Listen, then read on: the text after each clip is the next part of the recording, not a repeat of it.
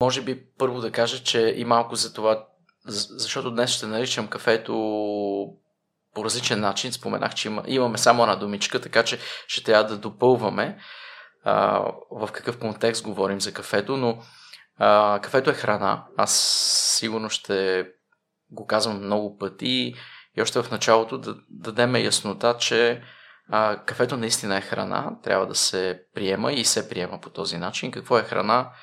Взима решение FDA, една американска организация, Food and Drug Administration, както и водата е храна, да речем, най-консумираната на нашата планета.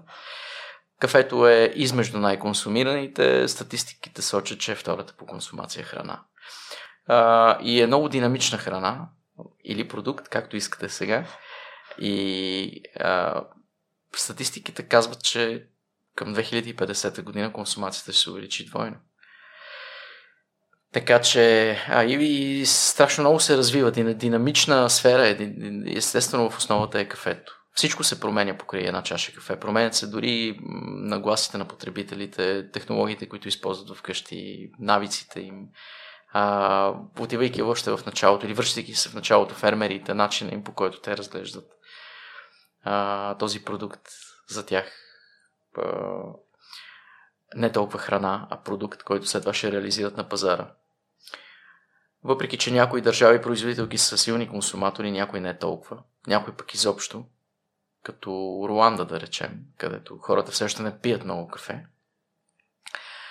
А, защото смятат, че ще имат сърдечно-съдови проблеми, повече се пие чай. Но а, това е едното нещо. А второто, свързано с това какво е specialty coffee. Specialty coffee е категория, която е ясно формирана, обозначена. Това е писта, в която се състезават около 5% от произведеното в света кафе.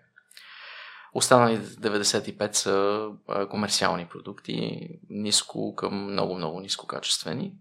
Тези 5% от една страна нямат никакви дефекти визуални, а, а от друга и органолептични, плюс а, са много вкусни и колкото по-вкусни са, естествено, толкова по-добре за нас. М- сложна категория, изисква се разбиране на всяка фаза. А днес дори потребителите на този продукт или храна, specialty coffee, са изключително образовани. Последните години а, е впечатляващо как потребители, само единствено потребители вкъщи, които ползват този продукт, знаят а, често повече, отколкото а, хора, които си изкарват прехраната с това, да речем баристи или обслужващ персонал по заведенията. Това вече е често срещано явление. Аз го виждам и съм много впечатлен от това.